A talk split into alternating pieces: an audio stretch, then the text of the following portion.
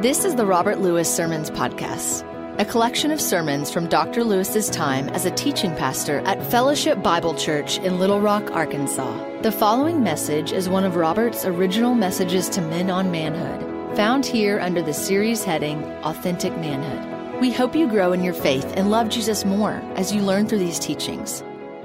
Well, good morning, guys. It's great to be with you today, and I hope that uh, you had a good week as we embarked uh, last week on a whole new journey in uh, men's fraternity together. Moved away from home.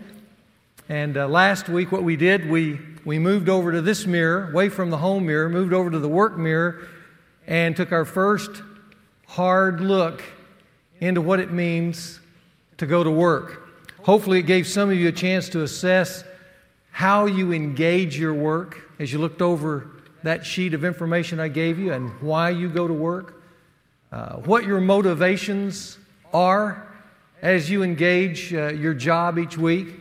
Uh, are you paycheck driven? Remember that last week? You're the guy that's going, show me the money. You're that type of guy. Maybe you are uh, passion driven. Uh, you want a job that you can love. Maybe you're philanthropy driven. Uh, you want to be able to use your job in order to help others. Maybe you're purpose driven. Uh, you want to be someone that God can use in the workforce. Or maybe, as some of you assessed your work last week and the motivations of why you go to work, you see yourself as a combination of all four. We also talked about whether you're getting what you want out of your work. Uh, are you finding that uh, you're successful at work? Do you feel like you have recognition at work? Is your job a right fit for your particular skill set at work? Do you feel like you have fair compensation? Is there a sense of community with your workmates? Does your work allow you to have balance in your life? You know, all those are wonderful questions that need to be asked to men since 60% of our adult life, more than any place else, 60% of our adult life is going to be spent on the job. So, those are not just important questions, those are life giving questions. I mean, we're here in this particular portion of men's fraternity to learn how to win at work. And those are winning questions.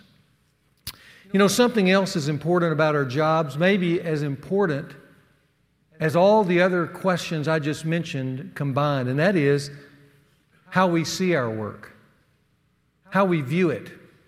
I call it the power of perspective. It's how you see your work, and as, a, as amazing as the eye is at capturing images, and our eye is wonderful at capturing images, the truth of the matter is, did you know we actually see with our brain? More than we do with our eyes. It's the brain that interpret, interprets the images that the eye captures, it classifies them. It takes that image and makes associations with other things that the brain remembers. And then out of that comes a meaning, a meaning in which you really see what's around you. We've all been watching the tragedy of the tsunami in Southeast Asia as that giant wave swept over Indonesia and Sri Lanka and Thailand.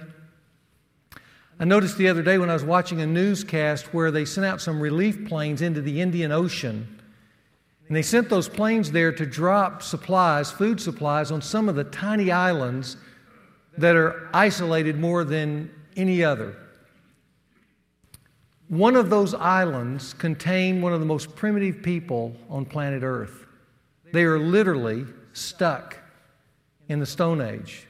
And it was interesting watching an aircraft, a military aircraft, fly low over that particular island to drop these supplies, only to see these, these stone aged people starting to come out from under the rocks with spears and arrows and begin to throw their arrows, or, sh- or throw their spears and shoot their arrows at this plane. Didn't they know it was a relief plane? Their eye captured the exact image that you and I would see, but their brain saw totally something different. Their brain did not see an airplane who was there to help them survive. what their brain saw with the image that their eye captured was this menacing, threatening, terrible bird in the sky that might hurt them. We see with our brain. And all of life is shaped and impacted by the meaning and associations that our brain gives to the images that our eye captures. Now, the reason I tell you that is because today we want to talk about how we see our work, not with our eyes, but with our brains, and how that power of perspective will make all the difference in how you go to work today. In fact, I want to propose to you this morning as we begin that there are two primary views of work, two colored perspectives that are lodged already in one way or another inside your head that I believe help to shape the way you're going to see your work more than any other. And what we want to do in our time together today is explore those two views of work. Here's the first one I call it the prevailing view of work. And by prevailing, I mean the view that is the most accepted view around the world and has been throughout human history. And that's this here's the view that work is a concession to life. And you go, well, what do you mean by that, Robert? Work is a concession to life. It means when you go to work today, you see work as something you have to do in order to live and to play and to possess items and to get what you want out of life. The fact is, you view life as just simply that hard reality you have to bow to. It's a necessary evil that if you could escape it, if I could escape it, we both would. But if we can't escape it, which most of us can't, then I just simply need to get on with it. That's just the way life is. And I need to make the most of this necessary evil. Some of you guys feel like that about your work? And that's how you see it, that's how you'll engage it today. This view that work is a necessary evil is the view, I believe, that really has dominated the perspective of most people who've gone into the workforce. It's also the view that has dominated the view of work throughout human history. And then affects, because you have that view lodged in your brain, it affects how you see your work, how you value your work, and even how well you do your work. From the ancient world on, this view has reigned. For instance, the early Hebrews they viewed work, all work, as a curse that was devised by God as punishment for the disobedience of that original couple, Adam and Eve. In the powerful culture of the Greeks, most work was not for real men. If you were a real man, you didn't work. The Greek word for work was ponos, which meant sorrow, as in I'm really sorry if you have to go to work. and that's why in Greek culture, after it began to flourish and develop, most everyday work was not done by, by the citizens of Greece, but by slaves. Greek citizens pursued what they call the higher exercises of the mind art, philosophy, and politics. When the Roman culture possessed the Greek culture, the Romans began to adopt the same view of work. Though they were famous, as you know, for organization and administration and building projects and warfare, most Romans shunned everyday work. Last year I was in Italy. I was at the Roman Colosseum, and as I was walking through the Roman Colosseum, listening to various guides around the the Colosseum there talk about the city of Rome. I remember one of the things that caught my attention was the comment by one of the guides there that no citizen of the city of Rome worked. No one worked. They all had a plethora of slaves that did everything for them. Because to be a Roman and work was to be held in contempt. And then for a thousand years, even after the fall of the Roman Empire, as we moved into that darker time called the Middle Ages, when hard work was in fact a necessity of life, even then, work was still held in low regard. It had no intrinsic value or higher meaning other than just simply providing for the physical needs of me and my family. In that period of history, the only work that was considered worthwhile or worthy were those pursuits that were more heavenly minded to be a monk, to be a priest, or something like that. All other work continued to be considered as a concession, as a concession to the hard reality of life. I have to. A necessary evil. And so it was, on and on through human history, and even today, in the minds of most people who will get up in a few minutes and go to work. They will see it as a have to. They will say these words it's just a job. It's just a job. That's the prevailing view. They will say it's a necessary means I have to do to get the things I really want for myself. So I use it as a means to an end. And that's how they see work in their brains. They carry that mindset, and then when they go to work, everybody they engage, every task they have to do, they see it under the label have to. A recent Gallup poll found that 50% of all people in the workplace, this is what Gallup said, are, quote, not engaged in their jobs personally. Now, what did he mean by not engaged? Not engaged meant, and I'm quoting Gallup here, meant that they may be productive at their work, but they are not psychologically connected to their jobs. In other words, they show up and they do their work, but they have absolutely no passion for what they do. We're going to talk about that in a few weeks, about passion on the job. But for 50% of the workforce, it's just a means to an end. Now, listen, on top of that, there's another 22% who went even further in their report to Gallup. They said they were actively disengaged with their jobs, which meant they weren't even looking to be productive. And for many of them, they weren't. What they were looking for was this a paycheck and comfort at work. That was their whole mindset for spending 60% of their adult life was just to get a paycheck and be as comfortable as possible. So, work defined as a concession to life, as a necessary evil, is still the prevailing view of work, even in the 21st century, which is why, for most people, number three, the ultimate goal in life is not to work, but to retire. Isn't that true? Doesn't that bring it home?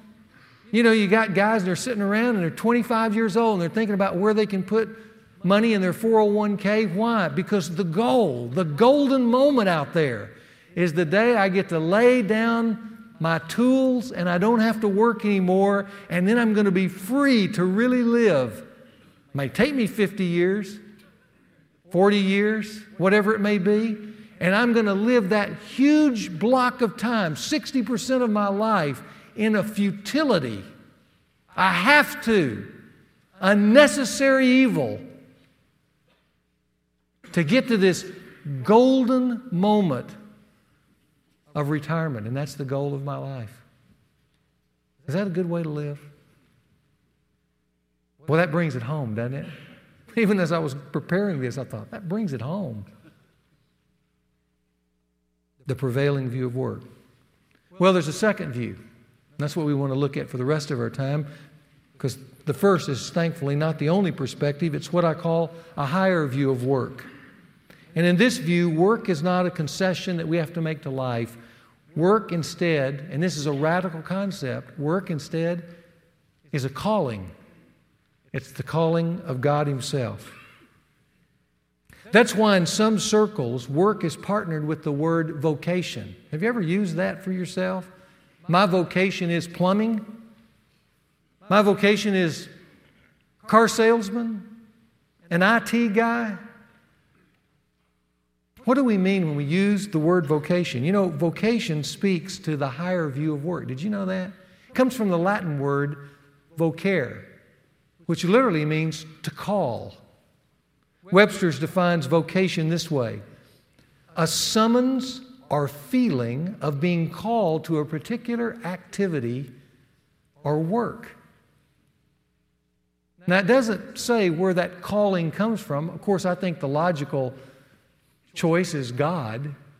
But what it's saying is, is that there is a view of work in which you actually feel instinctively from within or from a higher calling from without some movement of destiny towards something that you're supposed to fulfill with your life and give your life to. Vocation implies some greater purpose, some destiny we're to live out in our work. Now, think about that for a moment. That's, that's a perspective that gets lodged in your brain somewhere. And then it colors everything you do. I'm going to sell insurance today. And as I go to my insurance company, as I see people and as I engage people with this insurance that I'm going to sell them, in my brain, I'm seeing it all through the fact that I'm offering a service that's going to help them, but it's part of my calling from God to be a difference maker in my world. Not in just what I sell them, but how I sell it to them and how I engage those relationships and how I interact with those folks and how I network my influence. It's a whole different way of seeing work than not sharing a few numbers just to make the sale so I can get that paycheck and then go on and do what I really want to do with my life rather than what I have to do. Eight to five. That's a different way of seeing work. I want you to notice with me that this higher view of work is set forth in the scripture. For starters, God is a worker. That's an interesting statement, isn't it? God is a worker. You know, in our church liturgy, uh, you'll hear pastors or priests talk about God being holy, omnipotent, omniscient, gracious, merciful. And of course, He's all those things. But often left out of that list of attributes is worker. Have you ever heard somebody pray this way? Oh, magnificent, all powerful, gracious, and holy worker. And yet, that's exactly what God is. God is a worker. And all the scripture declares that. In fact, when, it's just amazing to me when you open up your Bible and you begin to read the first verse, you engage a God at work. Here's what it says Genesis 1 1. In the beginning, God created the heavens and the earth. He's at work, creative, thinking, purposeful, excited, enthusiastic, energetic about what He's doing. And when you engage the scripture in the very first verse, God is working hard. We see Him work hard day after day after day. And in verse 31, it says this And God saw all that he had made, and behold, it was very good. He stepped back, and there was a, a deep sense of satisfaction about a job well done.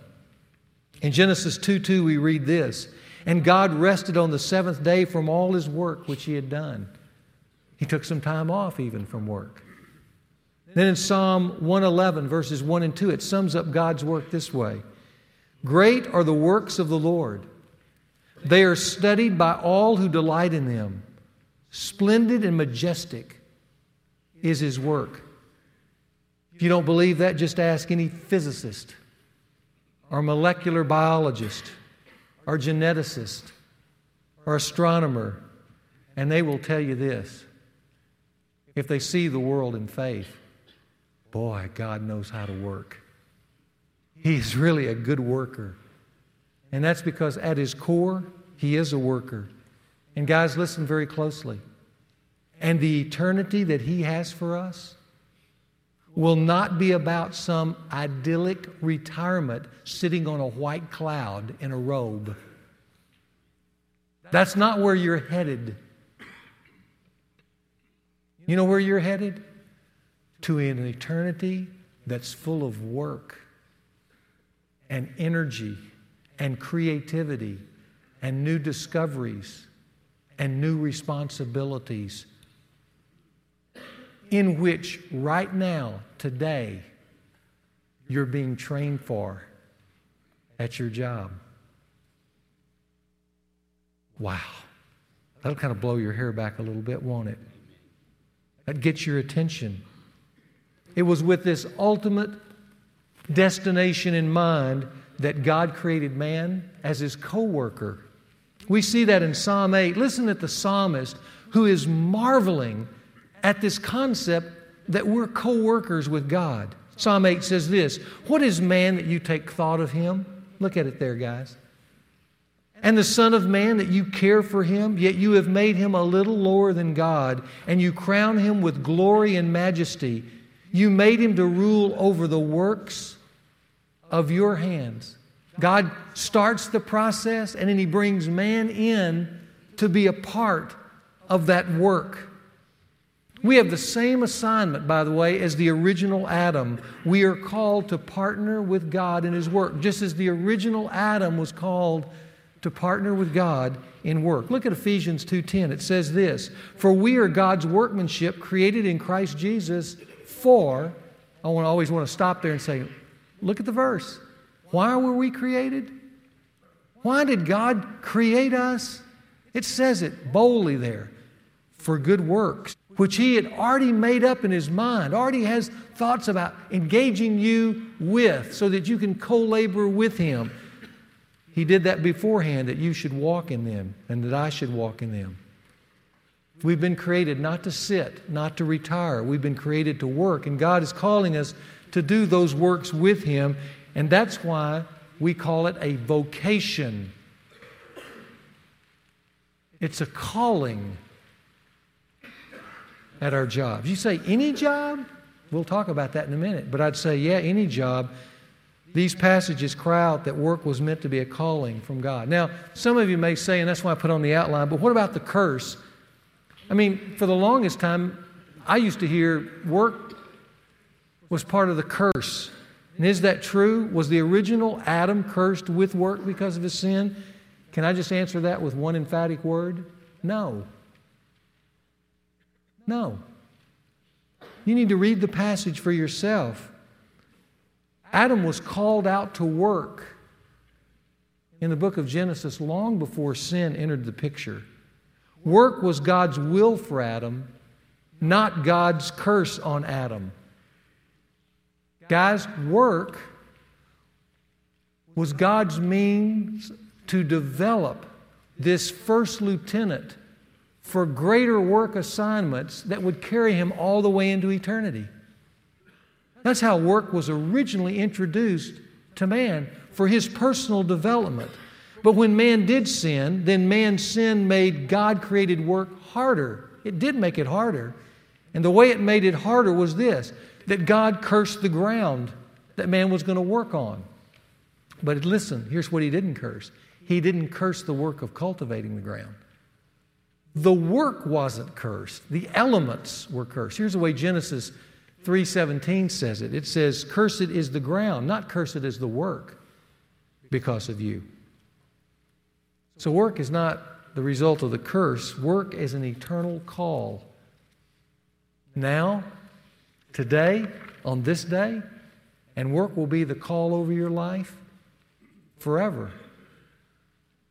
And that's why understanding work and discovering my fit in work and feeling a call to work and seeing a much broader understanding of work in my mind that we'll talk about in the sessions to come is so important for a guy who's going to engage 60% of his time as an adult in the workforce.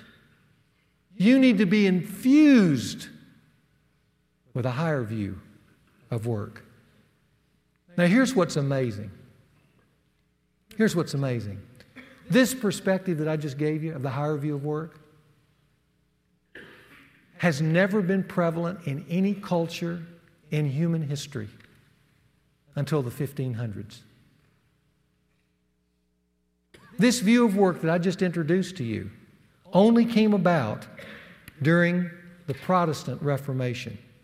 The Protestant Reformation. There's a little history lesson just for a moment.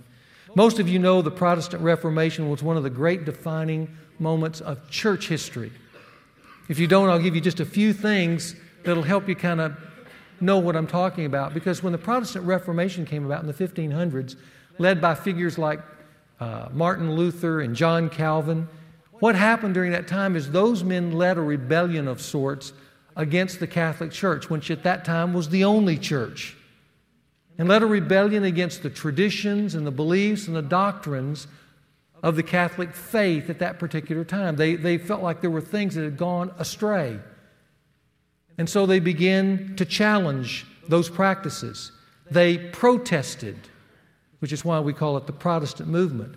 And that protest at that particular time shook the Christian world by replacing the authority of the church, at least in the mind of the reformers, was suddenly the authority of the Bible. And that was a huge paradigm shift to go from the church as the authority to the Bible as the authority. Sola Scriptura was the cry of the Protestant Reformation. The Scripture alone. They rejected a works based salvation. They threw out indulgences and penance and purgatory. Salvation was now by faith and the reformers claimed it had always been by faith and by faith alone. And they wrestled with the Catholic Church until finally they broke with the church and created a new church altogether. Now, that's how most of us, when we hear the words Protestant Reformation, that's how most of us think. We think in terms of the great contributions of the Protestant Reformation to the church. Can I tell you something that will surprise you? One of the greatest contributions of the Protestant Reformation was to everyday work. To how you'll go to work today in the 1500s. One of the, one of the paradigm busting principles of the Protestant Reformation was not just on the church side, it was on the work side. Because these reformers introduced a new way of seeing work not as some have to that lesser men must do, but as a call of God. Now, how did they do that? Well, they began to look back into the Scripture and define all of life through the Scripture. And what they saw in Scripture was that work was a noble, God ordained calling, and not just a calling that the lower classes had to do as some necessary evil, but just what we just saw as a way of partnering with God all through life. That work was a way of glorifying God by how I engage my work, and that it could even be used by God to advance His ways and His kingdom on earth. I like what writer and scholar Carl F. Henry once said. He summarized it this way He said, Wherever Protestant Christianity has gone, it has, and these are his words, etched a halo around man's daily labor. So, out of the Protestant Reformation came one of the most revolutionary ideas of all of human history. It was called the Protestant work ethic. Have you heard that? The Protestant work ethic. Here's what it emphasized. First, it emphasized three things. It emphasized work as the will of God for everyone. Suddenly, those who were wealthy, rulers, business owners, work wasn't something you told everybody else to do. Work was something everyone should do. Everyone should be engaged in work. Secondly, it endorsed all work of every kind with an equal dignity. There wasn't a caste system of work that one job was better than the other. Being a priest, for instance, was no better than being an auto mechanic. All legitimate work at least from a scriptural point of view, had an equal dignity to it. And third, it encouraged honesty and diligence in work while investing, not consuming the profits from work. In the Protestant work ethic, the purpose of work, listen, guys, was not to consume everything you make. It wasn't just to get a lot of stuff. In the Protestant work ethic, and I think it can be demonstrated, it's very biblically rooted, was to live moderately with what you earned and then use the rest to invest to change the world around you for good. My work was to be a co worker with God for these good works that I was prepared beforehand that I should walk in them. That was the view, and I believe it was a very biblical view of work. Now, what happened? In the 1500s and later, thousands of believers who embraced this aha, this new view of work, began to engage work just that way, seeing it as a call from God, especially in Western Europe and later in America. And as that happened, two things simultaneously occurred. You know what they were? There was sudden economic expansion like the world had never seen. And there was also personal prosperity that the world had never imagined. In 1905, a famous essay was written by a German sociologist by the name of Max Weber entitled The Protestant Work Ethic and the Spirit of Capitalism. And in it, Weber rightfully demonstrated how the economic prosperity and power that had swept Europe and America in the hundreds of years that had followed this new idea of work, that this economic power that you and I are enjoying right now, and that whether you know it, you're influenced by when you go to the workplace, it's still out there. That that economic power that we call capitalism, every bit of it, as Weber pointed out, has its first root in some reformers in the 1500s who initiated what was called the Protestant Reformation, and with it, the Protestant work ethic. Now, I want you to know these reformers didn't just make it up, they got it from the scripture. And there's probably no scripture that summarizes this higher view of work better than Colossians chapter 3. I want to look at it for just a moment. Colossians chapter 3, verses 23 and 24. I want you to look at it. In fact, guys, I would even challenge you. If you want to set your mind right, it might be good, might be really healthy for you to memorize this passage. I've given you two versions. Here's what one says, the New American Standard Whatever you do, do your work heartily as for the Lord rather than for men, knowing that from the Lord you will receive the reward of the inheritance. It is the Lord Christ whom you serve.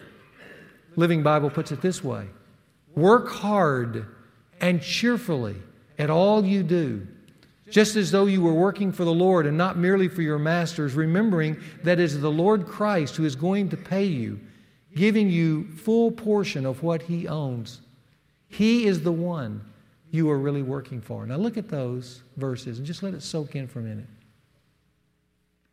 Do you see clearly this higher view of work there? Then it just jump out at you. Wonder why didn't people see it beforehand?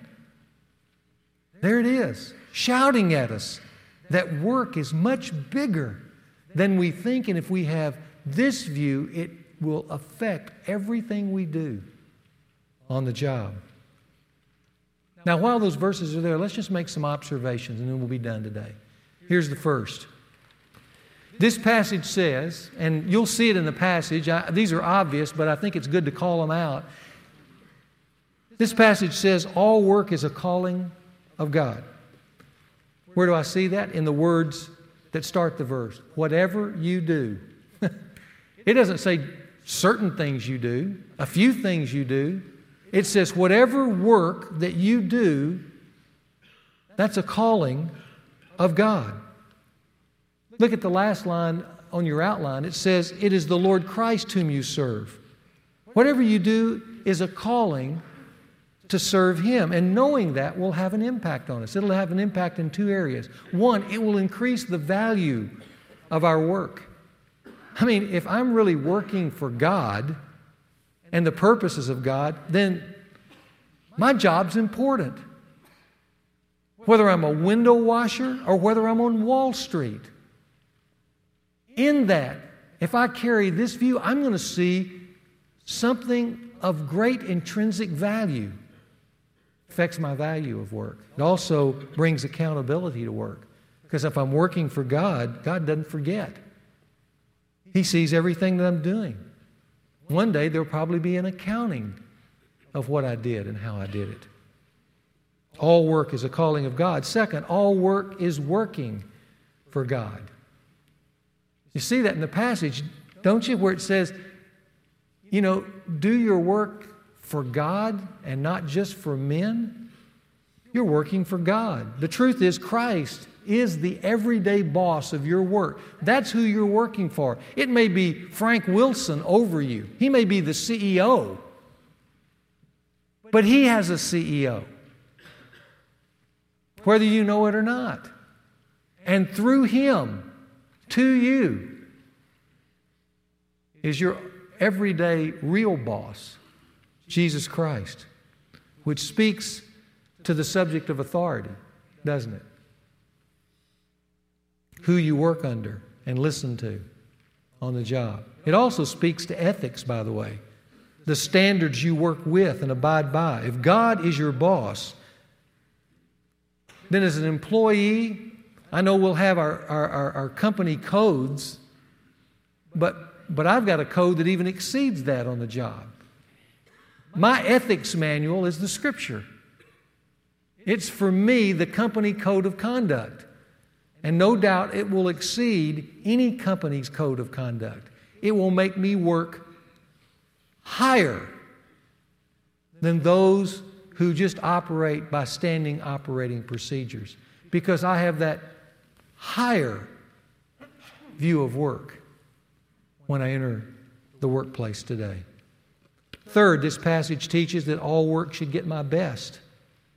You see that in the phrase, the lusty phrase, do your work heartily.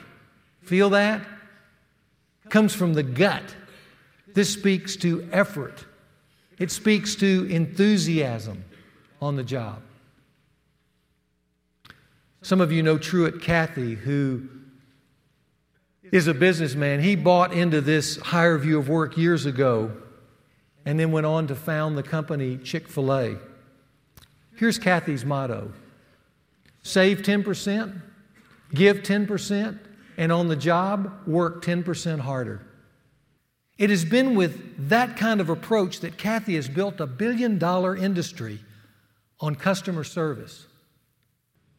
Do your work heartily also speaks to excellence.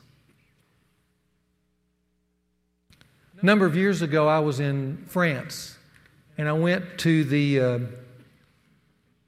the Louvre, the great museum there in Paris. They had just done some archaeological work underneath the Louvre. And so I got one of the first tours underneath and saw what was a, the original stones of a castle upon which, hundreds of years later, the Louvre was built. As our guide took us and looked at those ruins of that castle underneath the Louvre, one of the things I noticed on the stones that were uh, there building a turret underneath the Louvre was that some of the stones had crosses on them. Every once in a while, you'd see a stone that had a cross on it. And so I asked our guide, I said, What, what is that? And the, uh, the guide said, Well, those were Christian, those were the Christian stone makers. The reason they put the cross there is this, and she said, they wanted every stone that they made to be just right for the glory of God. Here's a guy. Now just think back. We're talking hundreds of years ago. And what is he doing? He's chipping rock, but with a higher view. He wasn't just chipping rock, you know, so they could wedge it in there.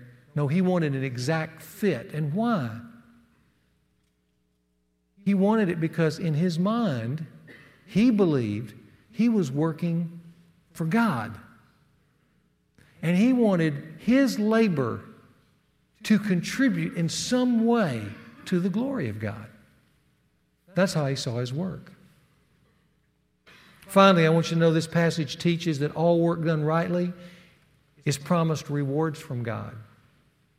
You notice there it says, From the Lord you will receive the reward. The Living Bible says the Lord Christ is going to pay you, giving you your full portion of what He owns. I believe that, by the way, guys, that reward takes many forms, and we'll talk about that a little bit later in the course of work. It could be prosperity. I think people who work with this kind of attitude prosper, financially prosper many times. Their business grows and expands. It could be influence. Just the fact that you carry yourself that way, you begin to see the work within the work. And we'll talk about that later. And that is, you begin to influence people and pull them up with you. They begin to notice the difference in how you go about your work and the attitude you engage your work and the excellence with which you do your work, even when no one is watching. Because of that, that pulls them to ask questions, sometimes even eternal questions. The reward could be, and I just put this, in any number of surprises. Sometimes there's just surprises about how God rewards. You think Kurt Warner was surprised after he gave his life to Christ and went from playing Arena League football to being MVP of the Super Bowl? That was a surprise. You think he made the connection? See, I think he did. There are thousands of connections like that to a man who has a higher view of work. Let me close today's session by just reading you one real life story of a guy in a hard arena who, who lived this higher view of work and experienced in some ways all the things I just told you about in Colossians 3. This is from Bob Reccord's book, Made to Count. But it's a true story, and some of you will remember this particular individual, others of you will be new to, but it's a great account of a guy who engaged God at his work. It says in 1785, a 27 year old member of the English Parliament, William Wilberforce, wrote a letter to John Newton requesting a secret meeting. Some of you know John Newton. He wrote the song that USA Today said in a survey was America's favorite all time song, Amazing Grace. But at this time, John Newton was just a small church pastor in England. And so William Wilberforce, this 27 year old member of parliament, requested a, a, secret meeting. To avoid anyone finding out, they met in Newton's home rather than the church. I have come to a crisis in my soul, said the grim faced member of parliament. If my constituents were to hear that I have embraced religion, my career would be over. For the next few hours, Newton explained the way of the cross to Wilberforce. And in the end, Wilberforce wept and gave his life to Christ. Now he was ready to forsake his career and follow Newton into the ministry. But Newton counseled against it. There's nothing in the Bible that says you cannot be both a Christian and a politician, he said. Now, some of us would go, I don't know about that. Wilberforce accepted this advice and decided to remain where he was and serve God. He went public with his newfound faith and endured endless ridicule because of it. But finally, after winning grudging respect from his contemporaries, he turned his considerable energy towards abolishing the slave trade, a blight on the soul of the British Empire. It was exhausting work, demanding everything Wilberforce had Without a faith in his calling, lesser men would have turned back.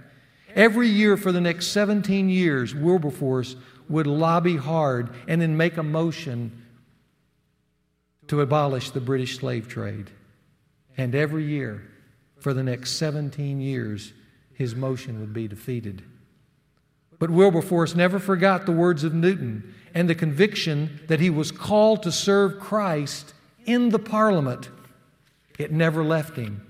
And in 1806, after 18 years of hard work, Wilberforce finally got what he had longed for. The slave trade was abolished. But he wasn't satisfied.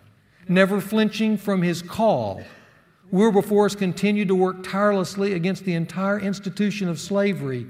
After 27 more years of hard work, just four days before his death in 1833, Parliament passed a vote to abolish slavery in all the British territories.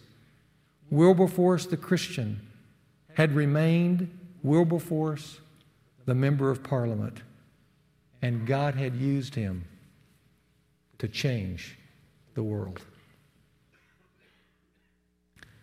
In some small way, every man has that opportunity today. But it will take a different way of seeing his work. Here's the bottom line, guys. You know, in just a few moments, we're going to be dismissed to our small groups, and then afterwards, you're going to march out like those elves saying, Hi ho, hi ho, it's off to work we go, right? But here's the question when you get there, how are you going to engage your work? The bottom line is this your work today will be driven by how you see, not with your eyes, but with your brain, your work. That's the power of perspective. And my prayer for you is that today, what you guys will see at your work is not have to, but the higher view. We'll see you next week. Thank you for listening to this week's message. It really helps us when you rate and review this podcast. If you found today's teaching helpful, take time to do that today. This podcast was produced by the team at Sound of a Rose. Visit soundofarose.com for any of your podcasting needs.